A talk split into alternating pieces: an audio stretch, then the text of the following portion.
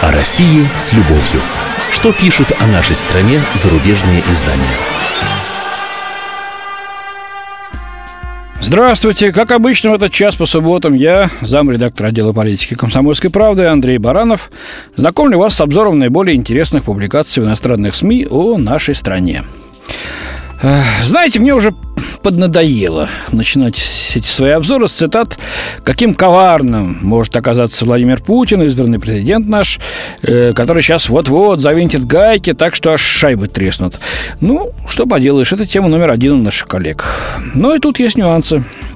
Некоторые прогнозируют, что может и не будет никакого ужесточения, а наоборот, либеральные реформы помчатся по рельсам со скоростью современного суперпоезда. Рекорд, кстати, 538 км в час. Но это так, действительно, кстати. Давайте-ка обратимся к конкретике. Вот Эммануэль Гриншпен из швейцарский ля трибун вопрошает, что выберет Путин? Закручивание гаек этих самых пресловутых или либеральный поворот? Таков заголовок его газеты – Читаем. Правительственный аппарат России парализован в ожидании формирования нового правительства, пишет автор. Ну, это, между прочим, абсолютная правда. Поделюсь собственным впечатлением. Все, по-моему, затаились. Ждут, а что будет-то? Э, кого снимут, кого назначат? Э, ну, это, естественно, у армии чиновников в ожидании нового уклада с новым раскладом. От этого зависит их жалование, благополучие и, в конечном итоге, наверное, будущее. Скоро, после 7 мая, дня инаугурации президента, все разрешится, наверное. А пока пауза. Так вот, как сообщает издание, о министерских перестановках Владимир Путин может объявить еще до своего возвращения в Кремль. Но, однако, пресс-секретарь Медведева Наталья Тимакова, напротив, утверждает, что распределение постов пройдет после назначения премьер-министра. Хотя Путин обещал назначить премьером Дмитрия Медведева, вопрос о дате начала работы нового кабинета и его составе пока окутан туманом. Вот интригует француз нас, да? Э, потому что после трех месяцев пробуждения оппозиции, массовых манифестаций и последующих последующей эрозии протестного движения политическая и экономическая жизнь России сфокусирована вокруг состава будущего правительства. Ну, какая-то банальная мысль, но облеченная в такую замечательную, э, как шахматная идея, фразу. Э, у Владимира Путина э, может возникнуть искушение выбить почву из-под ног будущего премьера проведя небольшую реорганизацию, занимается вот фантазиями дальнейшими это издание швейцарское. Э, нет никаких утечек информации. Решение принимается узким кругом, возможно, ограниченным Путиным и Медведевым, сказал в интервью газете некий специалист по правительственным вопросам. Ну, глубоко сказал. Что тут, так сказать, сказать, извините за автологию. Э, Путин и Медведев, наверное, те самые люди, которые принимают решение, каким будет правительство и кто что в нем будет делать. А, но, впрочем, Латрибюн приводит мнение конкретного эксперта. Вот, по мнению экономиста Руслана Гринберга, российского эксперта, в правительстве будет мало новых лиц. Кремль попытается угодить всем, сделав прагматический выбор, не проведя четко либеральной или государственной, господи, боже мой, или государственнической идеологической линии. Ух, не продерешься сквозь формулировки. Эм, как обычно, это будет э, похоже на игру в перестановке, приводит слова эксперта издания. Ну, что сказать, давайте гадать не станем. Надоело это уже, честно говоря. Поживем, увидим. Недолго осталось. О полицейском беспределе у нас, конечно, э, много же вот последние, э, увы, так сказать, э, последние недели обозначившемся, конечно, было много публикаций в иностранной прессе. Тут мы, точнее, правоохранительные органы наши подставились по полной. Пьер, Пьер Авриль из «Фигаро» пишет. С прибытием в Казань московских следователей многие граждане заявили о том, что стали жертвами полицейского произвола. Э, в российских отделах полиции пытки остаются почти обыденным делом. Вот смерть в начале мая в одном из отделов полиции Казани Сергея Назарова, ну, имеется в виду ОВД Дальний э, в Казани, да, известно уже нарицательным стало это название. Э, смерть Сергея Назарова, изнасилованного представителями сил правопорядка, обязывает полицейских иерархов реагировать. Не меньше 24 следователей из Москвы прибыли в столицу Татарстана, чтобы попытаться понять, как группа полицейских дошла до того, что изнасиловала бутылку из-под шампанского 52-летнего мужчину только лишь с одной целью – заставить его признаться в краже мобильного телефона кассирши супермаркета, пишет издание. Но зло гораздо страшнее того, что олицетворяют маленькие палачи из Казани, молодые люди в возрасте 23-25 лет, имеющие дипломы, дипломы об окончании юридических факультетов, живущие в нормальных семьях. То, что произошло в этом региональном отделении Министерства внутренних дел, не единичный случай. Да, это правда. И дальше продолжает газета. Проблема заключается в самом российском государстве. Несмотря на начатую два года назад радикальную, радикальное э, слово стоит в кавычках, радикальную реформу российская полиция продолжает оставаться зараженной коррупцией. В большинстве своем российские граждане заявляют, что испытывают страх перед полицией, пишет автор статьи. Правительство при этом заявляет, что применение пыток полицейскими – единичные случаи. Вот э, Сергей Герасимов, заместитель министра внутренних дел, говорит, что, безусловно, дела у нас идут не слишком хорошо, но, по меньшей мере, мы продвигаемся вперед, полагает он. Проблема в том, что нам вставляют палки в колеса. Это вот Сергей Герасимов говорит в французской газете «Фигаро». Но ни один высокопоставленный чиновник не подал прошение об отставке, пишет автор статьи Пьер Авриль. Э, этим заканчивает. Хотите, чтобы я что-то прокомментировал? А вот нечего мне сказать в этом случае, увы. К стыду моему и нашему общему. А вот еще в тему. Барбара Эртель из немецкой Тагeszeitung сообщает, что российскую полицию будут теперь контролировать. Э, в России, возможно, скоро появится спецподразделение, расследующее исключительно дела о злоупотреблении служебным положением полицейских и правоохранительных органов. Такое требование было выдвинуто представителями ведущих правозащитных организаций, сообщают, сообщает в своей статье Tageszeitung. Э, поводом послужил вот все тот же скандал э, постыдный в Казани. В Казани. Э, издание пишет, что 15 марта в Казани несколько десятков человек вышли на демонстрацию с воздушными шариками в форме бутылок шампанского и потребовали отставки республиканского министра внутренних дел а, Азгата Сафарова. Власти, не в последнюю очередь под влиянием протеста, сделали первые выводы. Руководство отделения уволено, отделение дальней, напомню я. Э, так вот, это руководство уволено. Против четверых полицейских возбуждены дела о злоупотреблении служебным положением, пишет автор. И тоже приводит вот такую цифирь. По сообщениям э, российских правозащитников, в прошлом 2011 году по всей стране было принято 78 тысяч жалоб на нарушение закона полицейскими.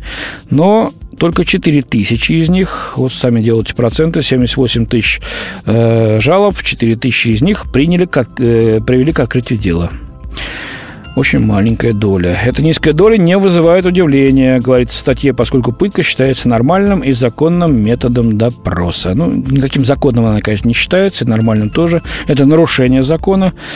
А, ну, увы, вот э, то, что произошло, дает основание нашим э, коллегам за рубежом вот так о нас отзываться. Очень прискорбно.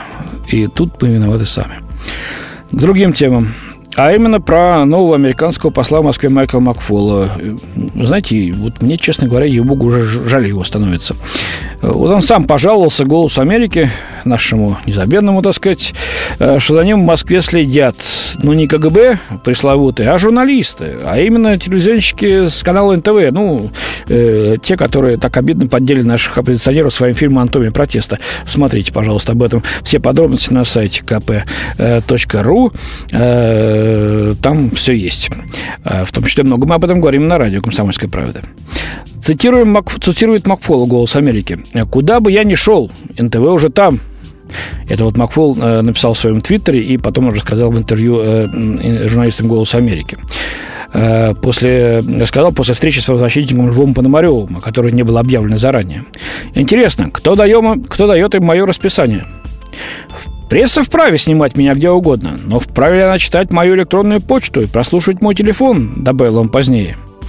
Ну, это какая-то уже истерика, по-моему, идет со стороны господи, господина посла, потому что американцы дипломат часто подозревают, что в России их прослушивают, а Однако за всю долгую историю соперничества между двумя державами я что-то не помню, чтобы послы э, вот э, так заявляли об этом прямо-прямо, э, скажем, да. Ну, правда, телеканал НТВ тут же ответил, что он узнал о планах посла благодаря своей, э, своей сети информаторов. Пресс-секретарь НТВ Мария Безбородова заявила, ничего удивительного в этом нет, мы везде.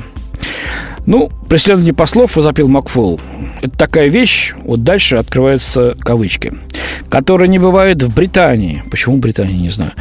Не бывает в Германии, не бывает в Китае. О, как, какой охват-то. Только здесь и только с вами, то бишь нами, с русскими. Дальше. Как будто мы в какой-то дикой стране. Кавычки закрываются, восклицательный знак, точка. Эх, ну, а где же гласность? Почему из дикой страна, интересно?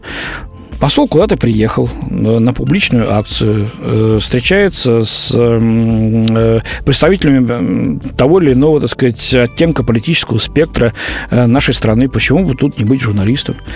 Где гласность, которую так американцы в свое время поддерживали во времена Горбачева? Пожалуйста, тут есть и телекамеры, тут есть и микрофоны. Странно как-то все это для посла, вот такая нервная реакция.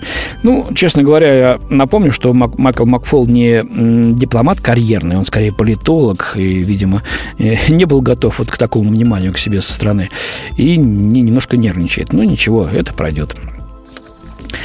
Скандал с Pussy Riot не сходит со страниц зарубежной прессы. Вот немецкая Tageszeitung пишет, например, в своей статье «Богородица, феминистский стань», провопили женщины и тут же обратились к Деве Марии с еще одной просьбой «Богородица, Путина прогони». Но Богоматерь не услышала этой молитвы, зато ее благодаря YouTube услышала вся Россия. Это рассказывает журналистка Клаус Хельге Донат об акции, ну, о которой мы очень много говорили и на радио, и на телевидении «Комсомольская правда», и в газете, и на сайте нашем kp.ru. Э, рассказывает об акции панк-группы Pussy Riot в Московском храме Христа Спасителя. Э, в конце апреля судьбу нарушительниц решит суд. В данный момент их обвиняют в хулиганстве, напоминает автор. Юристы проверяют, можно ли наказать их еще и за экстремизм и разжигание межконфессиальной розни, добавляет она. Э, и тут вот еще говорит, что патриарх Кирилл был шокирован тем, что верующие встали на защиту панк-активисток. Я, правда, не слышал, кто из верующих встал на защиту панк-активисток. По-моему, большинство верующих э, были возмущены этим кощунственным поступком. Не знаю, откуда немецкая журналистка это взяла. Но, тем не менее, она продолжает, что верховный пастор заявил, что группа осквернила храм и добавил, те люди не верят в силу молитвы, они верят в силу пропаганды, в силу лжи и клеветы, в силу интернета и в силу денег. Да, такая цитата от патриарха была. И почему-то вот, э, так сказать, про, она интерпретирует ее по-своему. Глава церкви могут предъявить те же претензии политическому руководству, считает автор. Однако патриарх Кирилл включен в систему, и для него разделение церкви и государства – грех, достойный сожаления комментирует автор. Непонятно, почему это грех, хотя это внесено в Конституцию. В общем, понятное дело, в общем, отделили овец от козлищ. Э, кто против режима святой, какого режима, понятно, кто за, плохой. Э, вот пример вот такого вот черно-белого восприятия наших реалий немецкой газеты. И вот делают вывод э, Tageszeitung. В первую очередь молодые независимые деятели искусства, например, перформанс-группа «Война», в которую входила и арестованная панк-активистка Надежда Толоконникова, выступают против союза Кремля и церкви. В этом и заключалась идея якобы кощунственной акции, объясняет автор. Акция была не якобы кощунственная, а абсолютно циничной и абсолютно кощунственной. Поэтому, если вы выступаете против политического режима, Крымом выступаете его на политической, выступаете против этого на политической площадке, а не на алтаре э, того храма, где проходят рождественские и пасхальные службы. Э, ну, вот если бы в Германии нечто подобное случилось в каком-нибудь кафедральном соборе, скажем, Кёльна, что поддержали бы э, вот э, в Tageszeitung такой, такой перформанс, скажем, да, вряд ли. Я думаю, общество бы раскололось, как у нас, собственно, но не сильно, не сильно раскололось, большинство это осуждают. Я думаю, в Германии нашлись бы те, кто поддержали бы это, но а и там бы они оказались в меньшинстве. Я продолжу эту тему. Э, Вероника Дорман из французской э, Либерасьон, например, указывает, что председатель синодального отдела по взаимодействию церкви и обществу протерьер Всеволод Чаплин считает действия властей по отношению к девушкам оправданными и логичными, ставя защиту религиозных ценностей в один ряд с защитой государственных символов чести и достоинства. Мало кто в России одобряет акцию «Пусть Riot», считая ее оскорблением религиозных чувств верующих, пишет журналистка. Ну, правда, тут же и добавляет ложку дегтя. Тем не менее, если РПЦ считает преступление непростительным, наблюдатели призывают ее воспользоваться правом на отлучение от церкви, но не втягивать светские власти в споры, которые их не должны касаться. Да что этим дамочкам-то это отлучение от церкви? Господи, разве они были воцерковлены или, или были в лоне церкви? Увы, это укусик комарика. А вот получить за хулиганство срок, если получится, подумаю, другой раз. Вот, знаете, мое личное мнение. Помните, совсем недавно, несколько месяцев назад, э, в Минске представители украинской организации «Фемен», феминистки, да, полуголые, э, наклеили себе усы и что-то там против Лукашенко там выплясывали, э, тряся, так сказать, этими бюстами. Ну, кто-то не знаю кто, они, правда, говорят, что это были милиционеры, но это не доказано. Отвезли их в лес, Привязали к дереву, э, обрили наголо, да еще и зеленкой облили. Я помню лица обескураженные этих девушек, которые вовсе не, не думали, что им за это что-то будет. Вот теперь они за это получили. Опозоренные э, насквозь, но, правда, они пытались опозорить, пытались опозорить и власти. Вот то на то и получилось. И теперь они, наверное, еще раз подумают много раз перед тем, как э, трясти там э, чем-то еще в другом месте публично. Э, новые темы. Софья Кишковский из «Нью-Йорк Таймс» пишет, Россия пытается улучшить рейтинг своих университетов. После того, как в этом месяце стало известно, что ни один из российских университетов не попал в сотню лучших вузов мира по, классификации э, Times Higher Education, есть такая организация, министр образования России Андрей Фурзенко заявил, что Россия занимается созданием собственной рейтинговой системы. Ну что ж такое, никуда нас не включают, мы сейчас с вами посчитаем, где мы находимся. Э, Софья Кишковский пишет, утечка мозгов из России привела к выезду на Запад ее ярчайших умов. И теперь страждущая система высшего, высшего образования России борется за место в постсоветском мире. И каждый новый рейтинг вызывает переживания по поводу превосходства США и роста Китая. Ну, есть такое дело, надо признать. Э, дальше цитируем публикацию. В России ведутся внутренние дебаты по поводу ее академического сообщества. Это говорит Фил Бетти, редактор рейтинга вот этого самого The Times Higher Education. Они, то бишь мы русские, страдают от ужасающей утечки мозгов и есть обеспокоенность по поводу изоляции их научного сообщества. А вот Фурсенко сказал на это агентство «Интерфакс», что рейтинги являются инструментами конкурентной борьбы и влияния и не должны быть монополизированными. Министр заявил, что изучит вопрос о том, почему Россия опустилась в этом году в рейтинге, э, подготовленном вот этой организацией. Например, МГУ имени Ломоносова, известный своими математической и физической программами, в прошлом году занимал 33 место. В этом году в рейтинг попали только два российских университета. То же самое МГУ, 276 после 33 места. И Петербургский государственный университет 351 место, соответственно, занял. Э, ректор МГУ Садовнича сказал независимой газете, это цитирует «Нью-Йорк Таймс», что университет мог потерять свой рейтинг из-за изменения критериев оценок, которые теперь ставят качество научно-исследовательской деятельности выше преподавания. Э, но столь огромное падение за год все равно выглядит слишком резким.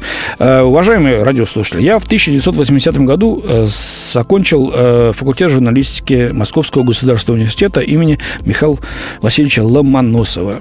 Это была высочайшая академическая школа с прекраснейшими преподавателями, э, которыми гордился бы любой университет. Мы получали такие знания, которые, я уверен, э, вряд ли бы кто еще на планете получал в тех специфических областях, которые нас обучали, начиная от античной литературы, э, кончая, так сказать, философией, логикой и преподаванием языков.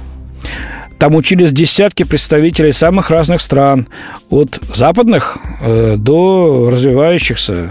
То есть от Финляндии до э, Шри-Ланки на моем курсе было ну, примерно человек 20. Там были и арабы, там были и представители Восточной Европы, естественно, наших тогдашних союзников. Э, там были и ребята, и девчонки из Африки. Э, и я, я должен сказать, там было несколько человек из Западной Европы, которые с удовольствием учились вместе с нами и говорили, что это их занимает. Они действительно получают те знания, которые хотелось бы, которые хотели бы получать. Я уверен, что за прошедшие годы МГУ, по крайней мере, не марку свою не потерял. И эти рейтинги надо еще проверить на вшивость, что называется. Собственно, у меня на сегодня все. До свидания. В студии с вами был замредактор отдела политики комсомольской правды Андрей Баранов. О России с любовью.